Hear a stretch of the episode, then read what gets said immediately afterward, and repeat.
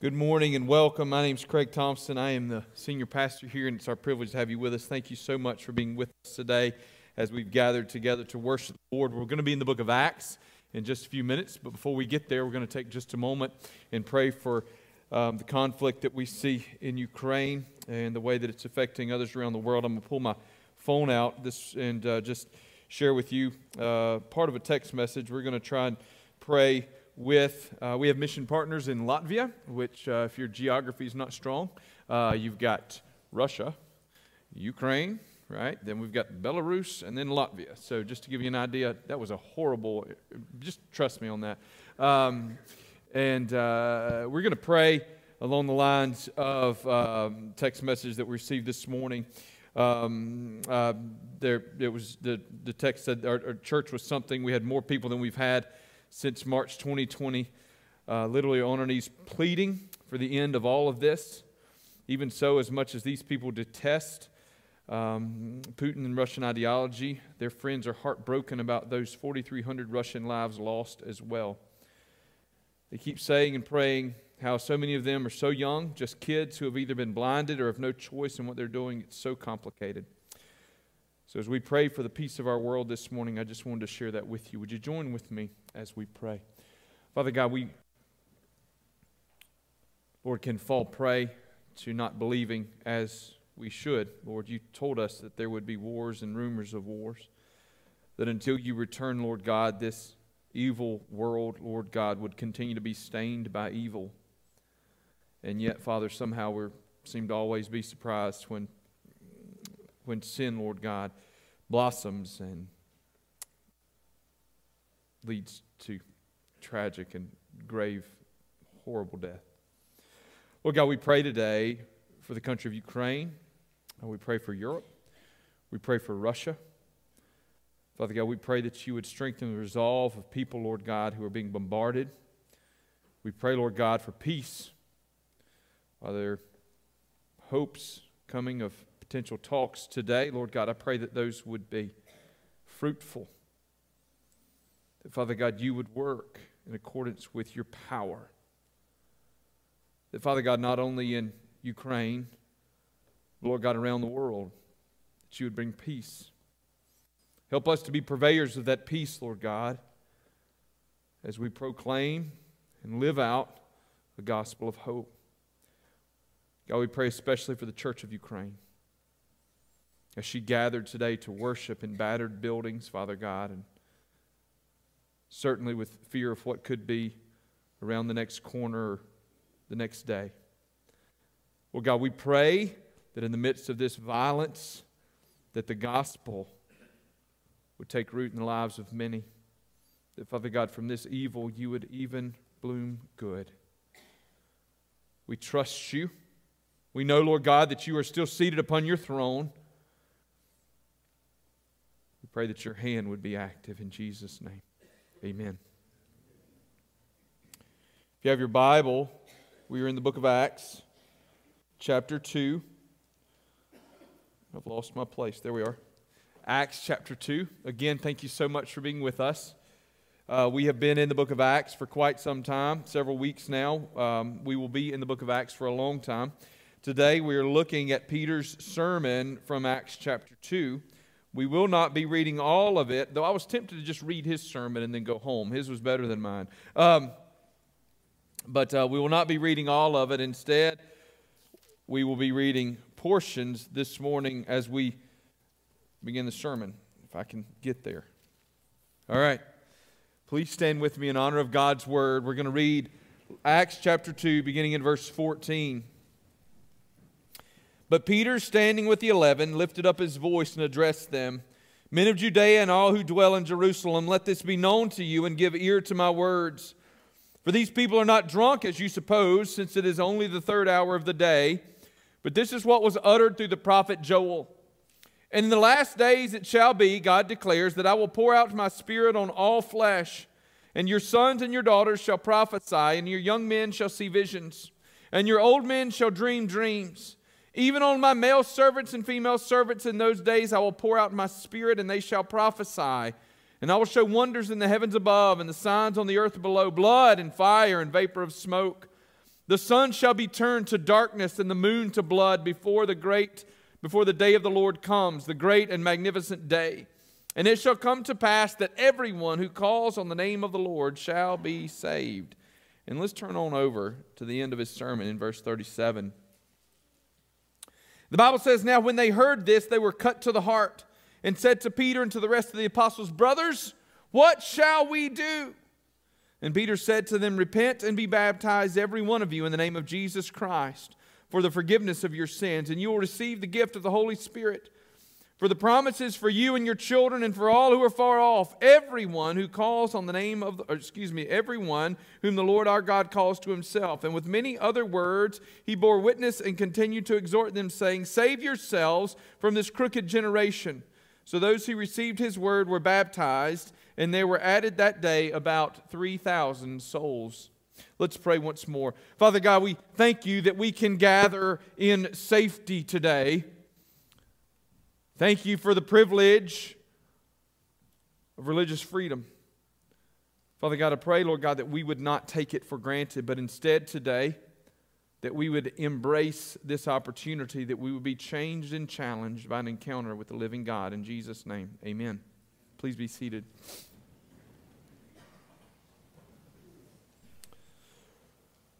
This morning, we're going to wrestle with this question how should the Word of God be preached?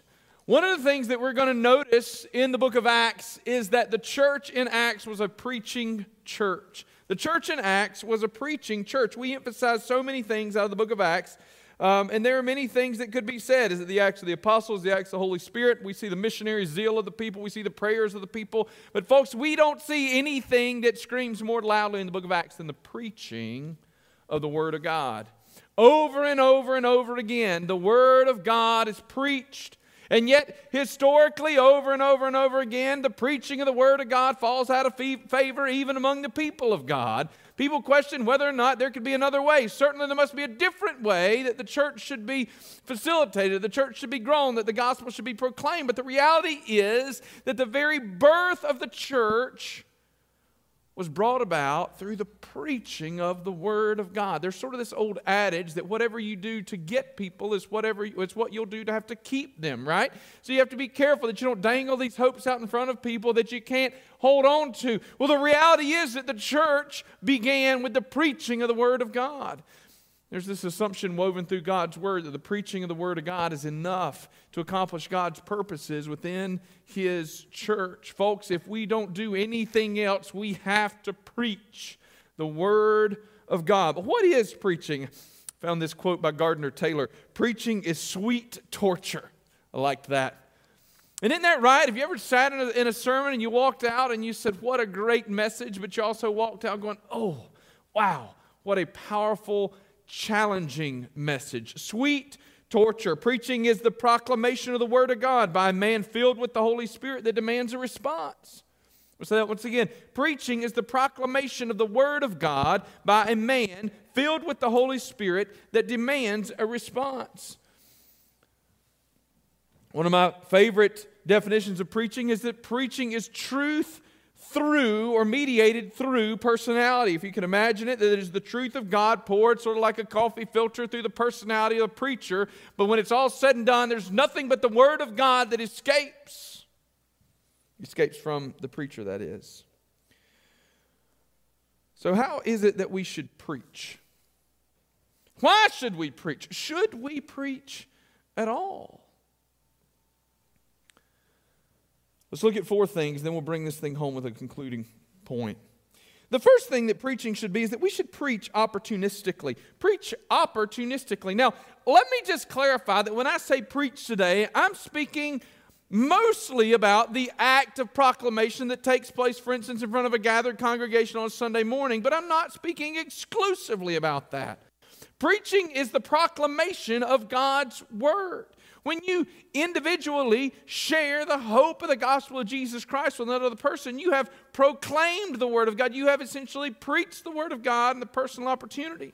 So, when we say this morning that preaching should be opportunistic, I want to make sure that you hear at least part of this that your proclamation of the gospel of Jesus Christ should be opportunistic, that you should seek out opportunities to proclaim the hope and the good news of Jesus Christ. One of the uh, one of the, the, the pieces of advice I give to young pastors and preachers is this that you should preach every time you're given an opportunity. You should preach every time you're given an opportunity. I still do this in my own life. I'm 41 years old. I've been preaching for more than half of my life right now. But if I'm given an opportunity to preach and I can make it happen, I take that opportunity. There are very few opportunities to preach that I ever turn down. Whether it be an opportunity to preach in a nursing home, an opportunity to preach in a, in a, in a, in a gathered congregation, an opportunity to preach in a school, sometimes it's an opportunity to preach in a place. I go every chance I get. It's interesting, Peter didn't preach at a scheduled worship service, but instead, the opportunity presented itself and Peter jumped at the chance. Now, how was it that this opportunity presented itself? It presented itself when people began to make fun of the disciples. Do you see that? Verse 13. Um, uh, I'm, I'm, sorry, uh, I'm in the wrong chapter of Acts. Here we are, verse 13. But others mocking said they are filled with new wine. This was the opportunity. This is what it was that gave Peter the chance. Nobody said, Hey, Peter, would you show up here and preach to us today? No, the Bible says they began to make fun of them. And when they began to make fun of them, Peter said, You know what? Maybe this is an opportunity, an open door for the proclamation of the gospel of Jesus Christ. The Bible says, But Peter, standing up with the eleven, lifted up his voice and said, Men of Judea and all who dwell in Jerusalem, let this be known to you. Give ear to my words, for these people are not drunk. We don't know. This could be actually the first opportunity of humor being injected into a New Testament sermon. That's what some commentators believe, that Peter kind of stood up with a little bit of jocularity and said, Seriously? How could they be drunk? It's nine o'clock in the morning. There's nobody here who's drunk. But since you're all gathered up to make fun of what's happening, let me tell you what's actually going on in this place. Folks, we've got to be willing to preach the Word of God opportunistically, looking for every chance that we can get. I was sharing just uh, a few Sunday nights ago with my equipping study crowd that about uh, 12 or 13 years ago, I was in London, uh, kind of attending as a, a bystander, a, a, a sort of apologetic encounter between some, belie- some Christian believers there. And it's more of a polemical thing between some Christians and some, some Muslims there in, in downtown London. I stood by as a bystander, wanting no part of everything that was going on until it became obvious that that, that I, I needed to step into that situation. I, I didn't go there to speak, I didn't go there to preach, but when the opportunity presented itself, it, it, was, it was necessary that I stepped through that door, that God had put me in a place and an opportunity to proclaim the good news the gospel of Jesus Christ. We've got to preach opportunistically. But, watch just as the word should be preached opportunistically, so too should the preaching of the word be attended to opportunistically. Came across this statement coming out of Kiev, the capital there of Ukraine. Man said he taught with a pastor in Kiev on Saturday. And after Friday night's bombing, he didn't get much sleep, but he was still preparing his sermon for church on Sunday. If the church is still standing, he plans to make his way there and hold services. What is it that keeps you away from hearing the proclamation of God's word? What do you allow to get in the way? What do you allow to dissuade you? In other words, how diligently do you work to attend to the preaching of the Word of God? Or how easily are you inclined to miss these opportunities? So I ask you this Is the preaching, the worship of, God's, of, of God and the preaching of God's Word so important to you that it is not missed? Or is it the thing that you attend if nothing else is on your calendar? See, I've got things like that on my calendar. There are things on my calendar that get penciled in, there are things that get written in, there are things that get typed in and never get moved. Some things are in permanent marker, right? Some things don't make it there. The gathering together of the people of God, as commanded in the book of Hebrews, should be one of those things that makes it onto your calendar in Sharpie or whatever else that is permanent and unerasable. It should be the thing around which you plan the rest of your life.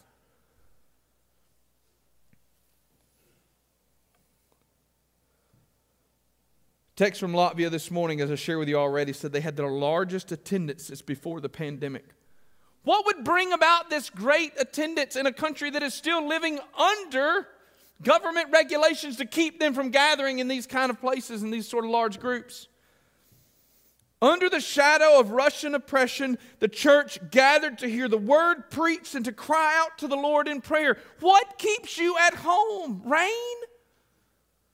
For the record, it's raining outside and you're here, so it's not y'all. Unless you're watching online. We see you.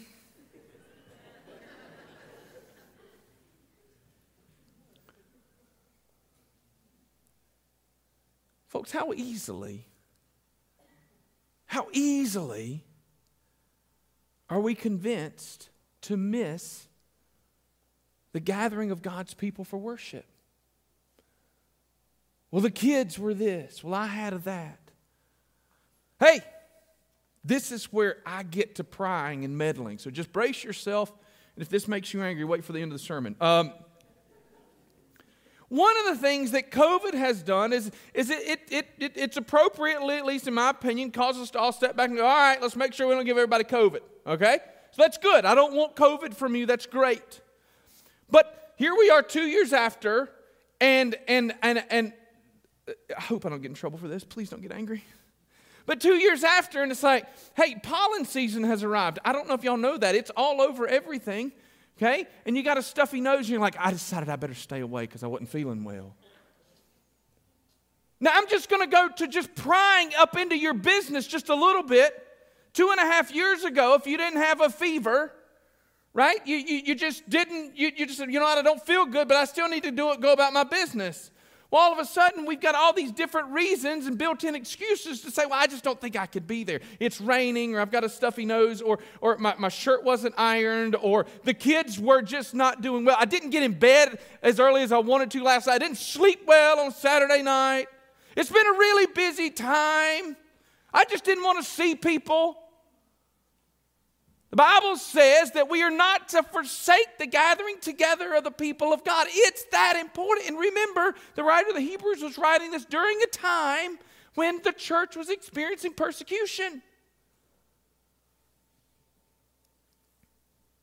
What's keeping you away? Can we just be honest? Some people are being kept away. Sometimes you're kept away because you're just too lazy to get out of bed and be here. Okay? Now, I'm, I'm, not, I'm honestly not saying anything you just don't already know. Again, if this makes you mad, just hold on. We're going to get to the end. It's going to get better and worse all at the same time, I promise. Okay? Sometimes it's that. Sometimes you just don't want to see people. But if we're just honest, the truth of the matter is normally when you miss church, it's because you decided there was something else that mattered more than gathering with God's people. Now, you don't ever want to say it that way because that doesn't sound good, right? We, we couch it in all sorts of other terms. But we decide there's something matters more. That doesn't mean sometimes it's just sometimes it just happens. You go on vacation, you left town, you can't be here. We understand that, of course. How you gonna get here if you're on the other side of the country? That's that, that that's that's right.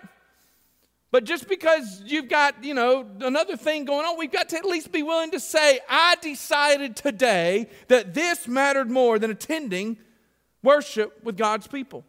Can I just challenge you to begin looking at yourself on Saturday nights? Because church, Sunday morning church is Saturday night decision. 90% of you have already made a decision about whether or not you're going to show up on Sunday morning before you go to bed on Saturday night. Right? You, you did. The other 10% wake up sick on Sunday morning, okay? Or something happens. But 90% of us have already made a decision.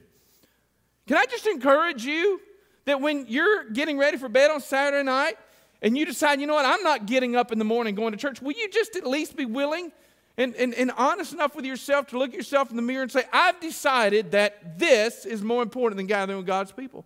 Whatever the this is. Say that. Do it.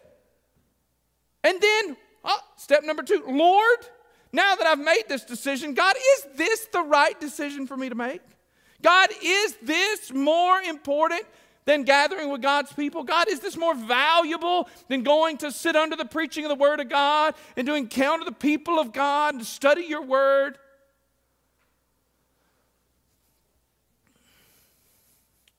Because just as much as I want to encourage you to preach opportunistically, Folks, I would not be doing my job if I didn't encourage you to attend to the preaching of the Word of God opportunistically.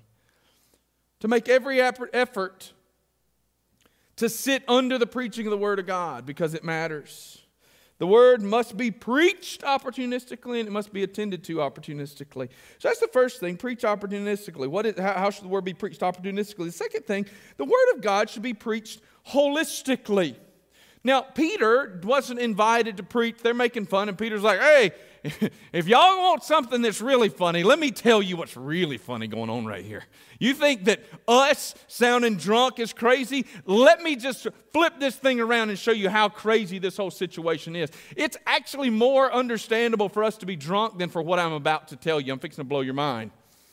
But then Peter begins not with, hey, uh, 10 days ago there was this Jesus guy who was talking to us, and 40 days before that he was actually crucified, buried, and rose again. Before he even gets there, Peter starts with the prophet Joel.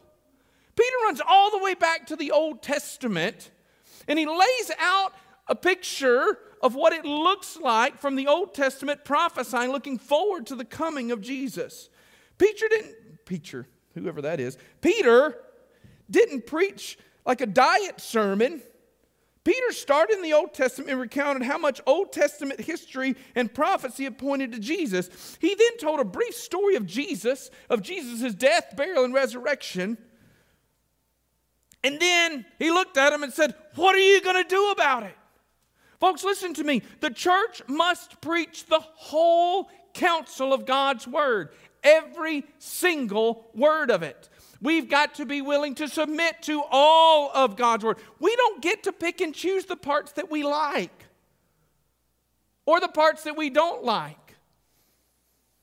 Some of you have been here long enough, you've heard me say this, but some of you haven't, so I'm going to say it so you can hear me. The reason that we preach so often through books of the Bible is because when I preach through a whole book of the Bible, it sort of removes from me the opportunity to cherry pick the things that I want to talk about. It forces us as a church to sometimes wrestle with things that we just assume pretend weren't there. Forces us as a church sometimes to wrestle with things that are hard or difficult to understand, or if we're just being honest, that are just hard to obey, right? Sometimes they're pretty easy to understand, difficult to obey. Um, but we, we have to acknowledge that all of it's true, not just the parts that are comfortable for me. If we believe what we claim to believe, then every word of God is inspired and infallible, then that word that is literally God breathed, then we've got to treat it all as valuable and powerful. It's been said by multiple preachers through the years, so I try not to give any one of them credit, but it says that it takes a whole Bible to make a whole Christian. It takes a whole Bible to make a whole Christian. See, we don't get to just go, ah, I think this part's comfortable. This part's nice. I like the Psalms, so I'm just going to spend all my time in the Psalms. Or, or you know, I, the Proverbs really fit me because I need to hear them. And, and listen, it's, uh, this is a, actually, a, I, this Bible is only a couple years old, but I, I have a Bible that in the Proverbs, every proverb that says something about keeping your mouth shut is underlined. Why? because it's my Bible. You understand what I'm saying? Like, I need to read that and go, oh, that one was written for Craig. It's not struck through, it's underlined, it's circled, it's highlighted. Because I need to hear the Lord scream at me, Craig, sometimes you talk too much. Thank y'all for not amening that. That means so much to my heart. I missed something. All right. All right. As I was saying, those of you watching at home because it's raining, I really am glad that you're here um, because the people who are here are not kind. Look, I, am I'm, I'm so grateful for the Proverbs and for that sort of, you know, immediate uh, um, instruction that you receive. But I can't just spend all of my time reading the Proverbs and the Psalms. I need to go play around in Leviticus and to be challenged by what God says there. I need to run to Genesis and to wrestle through those accounts in that book. I need to run to Numbers and to appreciate. Why do we read Numbers? Some of y'all in it right now and you're like, I don't know. Numbers is incredibly valuable because it does what? It solidifies our understanding of the Bible as history. Numbers is history, and when you get specific with numbers, it gets a lot more difficult for people to argue what's going on right there. And you start adding things up and looking at us and go, oh, well, somebody was actually taking a careful recording of what's going on. This wasn't just like somebody said, eh, that seemed like a good idea. No, these are exactly the numbers of folks who were in this place doing this particular thing. And when we have that as historical record, then it helps us to take a lot more under or have a lot more understanding of what the Lord was doing as He brought people out of Egypt, as He worked to make them into a nation, and ultimately He's going to bring them into His promised land. They say, How in the world could this little group of people actually become this great group of people? Well, because God took this little group of people and He brings them out of Egypt as this big group of people, and then He makes them into this great group of people in His place. But we only know that if we've got the whole counsel of God's Word. We only appreciate that Jesus is the king in the line of David when we've wrestled through those Old Testament texts that teach us that. We've got to preach holistically. And, and maybe even most important, more importantly, maybe even most importantly, the parts of the Bible that we don't like are the parts that we've got to be most intent upon seeing applied to our own lives. I had a, actually, a fellow came to me last week. He said, You know, preaching and reading through the book of Acts challenged me because the Bible says that they were drunk, filled with new wine. He said, I, I always thought that new wine was not alcoholic, but they couldn't have been drunk on new wine if new wine was not alcoholic. Well, that might be a small thing, but it was, it was his, his, understanding, his ability to, to fully grasp what God's word said and to apply every single word of it, all of it. We don't get to say things like, you know, I wish Paul had used another word right here.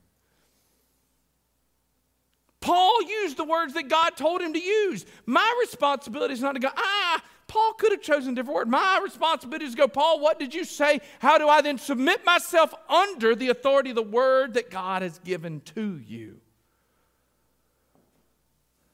Why don't we like that as Americans? Because we don't submit to nothing. Right? All right. Preach holistically. Third, this morning, preaching has to be personal. Look at verse 22.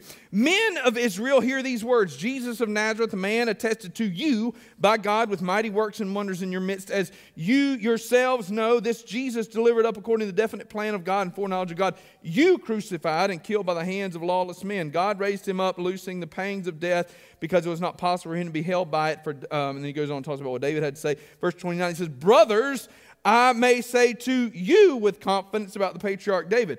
What does Paul, uh, Peter do in this place? He takes this sermon and he shifts it from a history lesson to a sermon.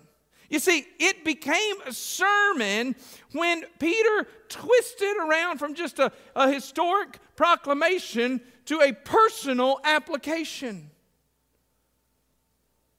Sermons are more than lectures, sermons are more than historical accounts. Biblical preaching aims to preach the Word of God to people created in the image of God. Biblical preaching is more than a lecture, it's more than a motivational speech. It is more than a defense of God's authority, and the Bible's authority. A biblical sermon must aim at the heart, and it must be experienced. I can't say that enough. It must be experienced. Preaching is personal, it is in the moment, it is experiential, and it requires courage for the preacher to speak with the voice of the prophet and say, Thus says the Lord, you must change, you must repent, you must listen. You killed Jesus. We have a record of Peter's sermon at Pentecost, but as we read these words, none of us would walk out of here and go, Well, I, I experienced Peter's sermon. You don't read the words of Peter's sermon and go, Oh, that was the experience. No. You had to be there to experience it. We've got a historical account and we celebrate what God did through it, but we don't claim to have experienced that message. Preaching is experiential, it requires a submission under the Word of God in a particular place. Folks, listen, if you've never experienced conviction in a sermon, I would suggest either that your pastor isn't doing his job or that you aren't doing yours to listen intently.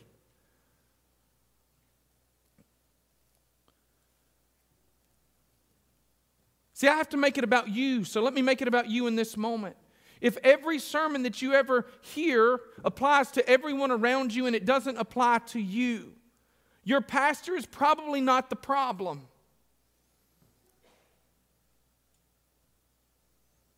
See, if you preach, or excuse me, if you sit under the preaching of the Word of God like a third grader, I'm rubber and you're glue, everything you say bounce off me and sticks to you.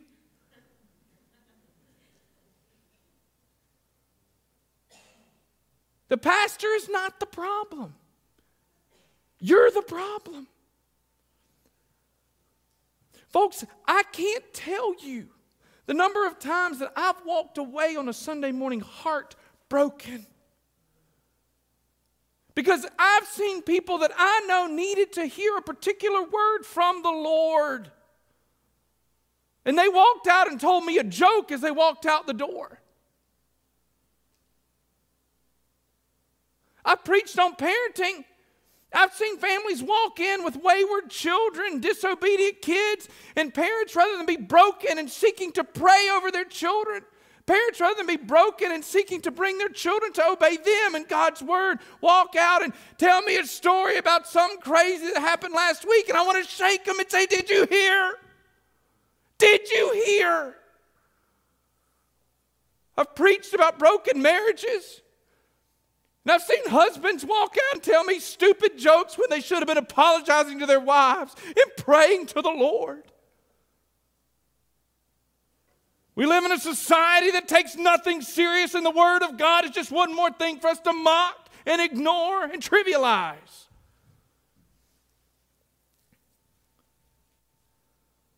Why?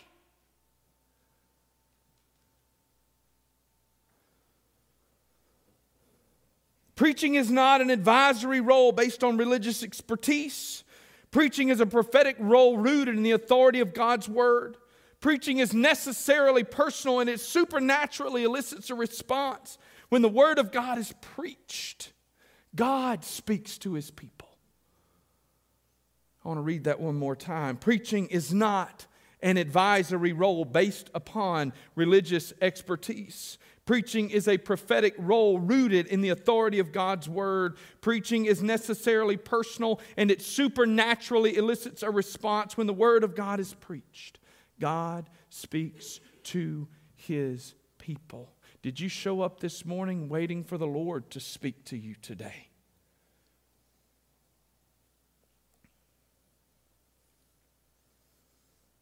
Biblical preaching must be preached personally. But preaching is a two way street, and the people of God must be prepared to receive it personally and to respond personally. What is it that keeps people in this room from being broken under the preaching of the Word of God? Proud hearts. Why do these husbands walk out and tell me jokes after I've preached sermons on marriage? Because they're too proud to admit that they need help. Why do parents hear these sermons and not flood this altar with tears for their children because they're too proud? Oh, and in our pride, we do all kind of great things. We find somebody else to blame, don't we? In our pride, we can even blame the pastor. How dare you say those things?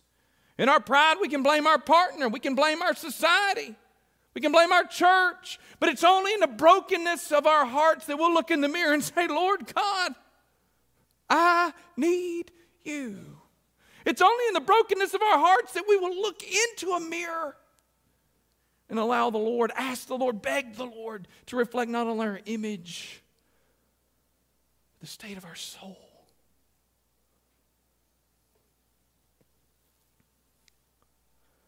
Which brings us to our fourth point this morning. Biblical preaching must be done with a call to response. Biblical preaching must be done with a call to response. Listen, it's every pastor's hope that people would call out from the congregation and beg to be saved. Paul says, or, mercy, Peter is preaching, and Luke writes in verse 37 Now, when they heard this, they were cut to the heart and said to Peter and the rest of the apostles, Brothers, what shall we do? Had a volleyball team or tournament yesterday, and uh, everybody's cheering. And um, uh, volleyball, girls' sports are so much different than, than, than guys' sports, right? They, they're always encouraging and they're so nice and sweet.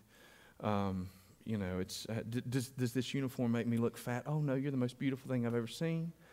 You know, boys like, does this uniform make me look fat? And I'm like, bro, you need three of those to fit on you.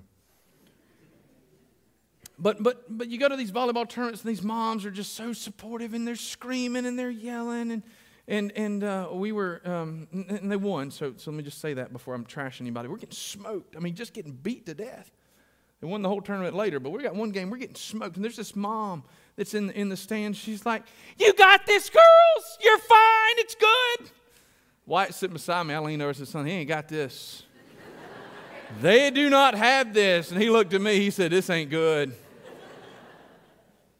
I said, But man, what would it be like if I, I said, This is what I need. Like this, I need these kind of people to show up to hear me preach every once in a while. You know, like I tell a bad joke, and there's that mom in the back that goes, "It's okay, you got this." and I'm like, "That's right, I do." You know. First point comes off bad, and the second one starts pretty good, and she goes, "Hey, you're doing great. Keep it up." I mean, there's, there's that occasional call and response. We see this in the African American church a lot, right? That call and response. Some of y'all need to go get trained up being serious. Um, but you know, it would be like this desire that as you preach the word, that people just cry out, What must we do to be saved? Historical accounts of Jonathan Edwards preaching sinners in the hands of an angry God says that as he preached, and y'all, Jonathan Edwards didn't preach with gesticulation and excitement. Jonathan Edwards stood at the podium and he read his sermons this way under candlelight. History says that as he preached, the people trembled in the pews. And they often cried out for mercy and for God's grace.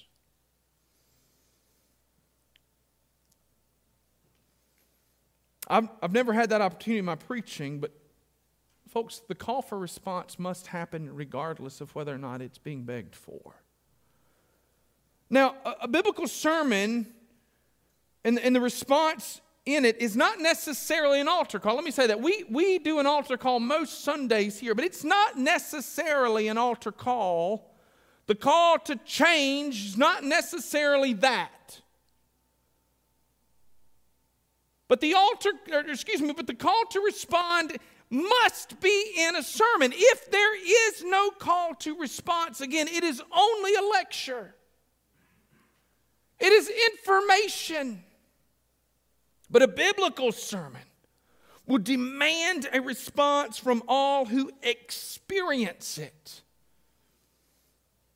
A sermon that has been properly, or excuse me, a sermon has not been properly preached unless a response has been called for. The response doesn't always come at the end. I've already woven in to this message a call, a desire for you to respond, to change your parenting, to change the way that you would listen to a sermon, to change the way that you would attend services. Those are all calls to response. But what does a call to response look like? Is it a demand? Sometimes it is. The Bible is filled with these commandments. Do not kill, do not commit adultery. When it comes to something like those things, I can stand and demand that you would repent from your sin. Sometimes it's a summons. Will you come and be forgiven? Sometimes it's an instruction for change. You've been living your life this way. This is how you can be different. Sometimes it's a pleading. with an earnest desire that if anybody in the sound of my voice would miss heaven's gates and inherit eternal suffering in hell, that they would do it against the pleading to be saved. Preaching requires a call to response. That's preaching from a pulpit. That's preaching as personal evangelism and proclamation. It requires a call to response. That call will be different depending upon the circumstances and the situation, sometimes depending upon the person. I don't preach in a prison the same way I preach here. I don't preach to teenagers the same way I preach here. I don't call for the same kind of response. I don't call for a response in the same kind of way. Depending on the person, it might be the kind of person I get in their face. Can say, Are you going to do something about your life? Might be a person I step back and say, Would you please do something about your life? Folks, this is where relationships come in in evangelism and in preaching. That we recognize that people hear differently, that people are open to responding differently. Somebody that's lived a very safe and secure and successful and confident life, they probably need to be me to be up in their face telling them what's wrong. People that have experienced trauma and abuse, they need me to step back and invite them to come and be healed with Christ. But do you recognize that in every one of those situations, there's a call to response? It's necessary, it's essential. And so the people cried out, What must we do? And Peter said, Repent and be baptized. Watch, every one of you. Because what Peter knew was there was hope for none of them except in the name of Jesus. Peter didn't look around and go, Hey, well, you seem like you got your mess together, so don't worry about this one. But you, you are messed up. You need Jesus. No, no, no. Peter said, Every one of you.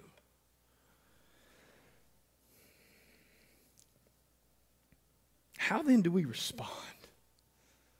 What's it look like to be a preaching church?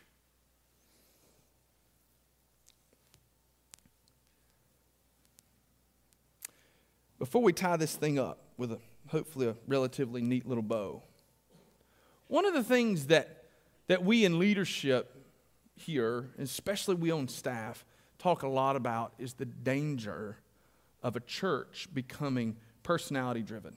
It can't be Craig's church. That's super important. But at the same time, it's a challenge because I'm the guy that's up here you know, 90% of the time. And that's, that's in, in large part, that's what my, my job is, is to preach the word more than anything else. More than anything else. When I look at the apostles, we're going to get to Acts 6 in just a, in, in just a few weeks, and they're in Acts 6. When there's all kind of really important things need to be done in the church, the apostles didn't say, all right, well, let us take up all those other things and somebody else can get to the preaching. And they said, no, no, no, no. All those things matter, but nothing matters more than the preaching of the Word of God. And I, we've got to preach. We got to make sure these other needs are met, but we've got to preach the Word. Folks, in our, in our efforts and our desire to not become personality driven, we, we sometimes want to neglect the importance of the role of the sermon. In our democratic nation, we sometimes want to reject the idea that one person speaks with authority. And then watch, in our egalitarian nation, we want to reject the idea that there can be any one person that has power and authority. And so as a result, we look and we go, eh, maybe preaching's not that big a deal. Listen to me, the preacher has no power, and the only authority that he has is the Word of God. And a church must never be personality driven, but it must be driven by the proclamation and the preaching of the Word of God. We've got to bring others in to do the preaching, but folks, we can never, ever, ever push preaching to the periphery. Preaching has got to be primary. There's a reason that we do sermon driven discipleship in so many of our life groups. Let me tell you why we don't do it. We don't do it so that Craig gets more airtime. It's because we believe in the value of the preached word of God. In the Protestant Reformation, the pulpit moved. Where'd the pulpit move? From the periphery to the center, to the middle. It found a place of prominence and importance. In many of those churches, the, the pulpit was even elevated. It was in a little box. I preached in one of those pulpits in a box one time. I almost beat myself to death in that thing because I kept moving and running into a wall. But see, architecture carries with it ideas and values. And the reason that the pulpit was elevated and put into that place was to elevate the role of preaching, to say that the church gathers to hear the word of God preached.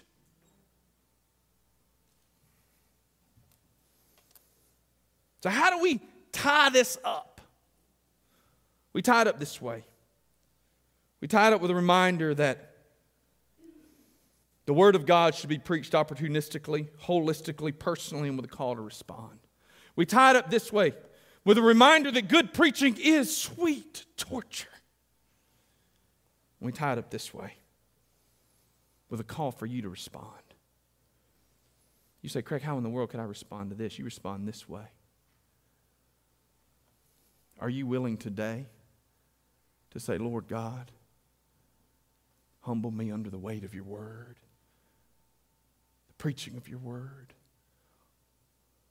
God, forgive me, Lord, when I have chosen to neglect the gathering together myself with God's people.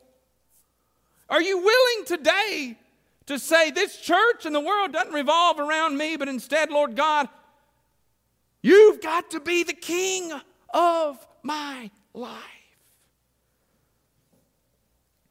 Do you long for the word? Are you willing to sit under the authority of the Word? People are happy to be entertained.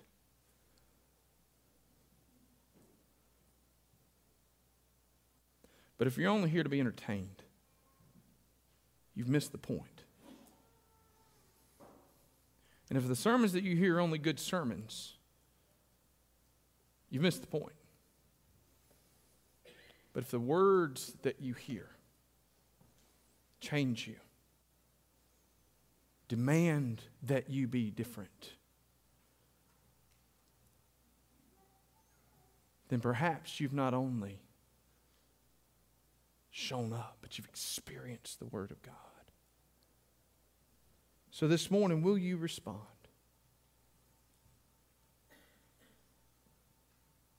Will you stop making excuses? Will you give God the place that He deserves in your life? Will you surrender to His word, submit to His authority? Parents, could today be the day that you stop making excuses and today be the day that you say, you know what, Lord God, I, I need your guidance. Maybe today would be the day that we didn't preach on parenting at all, but you recognize that you've lived far too long blaming everybody else, and today is the day Maybe you limped in here with your marriage on life support.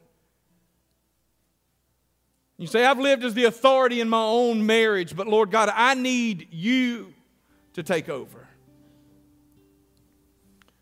Perhaps the day today is the day that you would give your life to Jesus. See, I've, I've seen the Holy Spirit do some pretty, pretty amazing things in my life.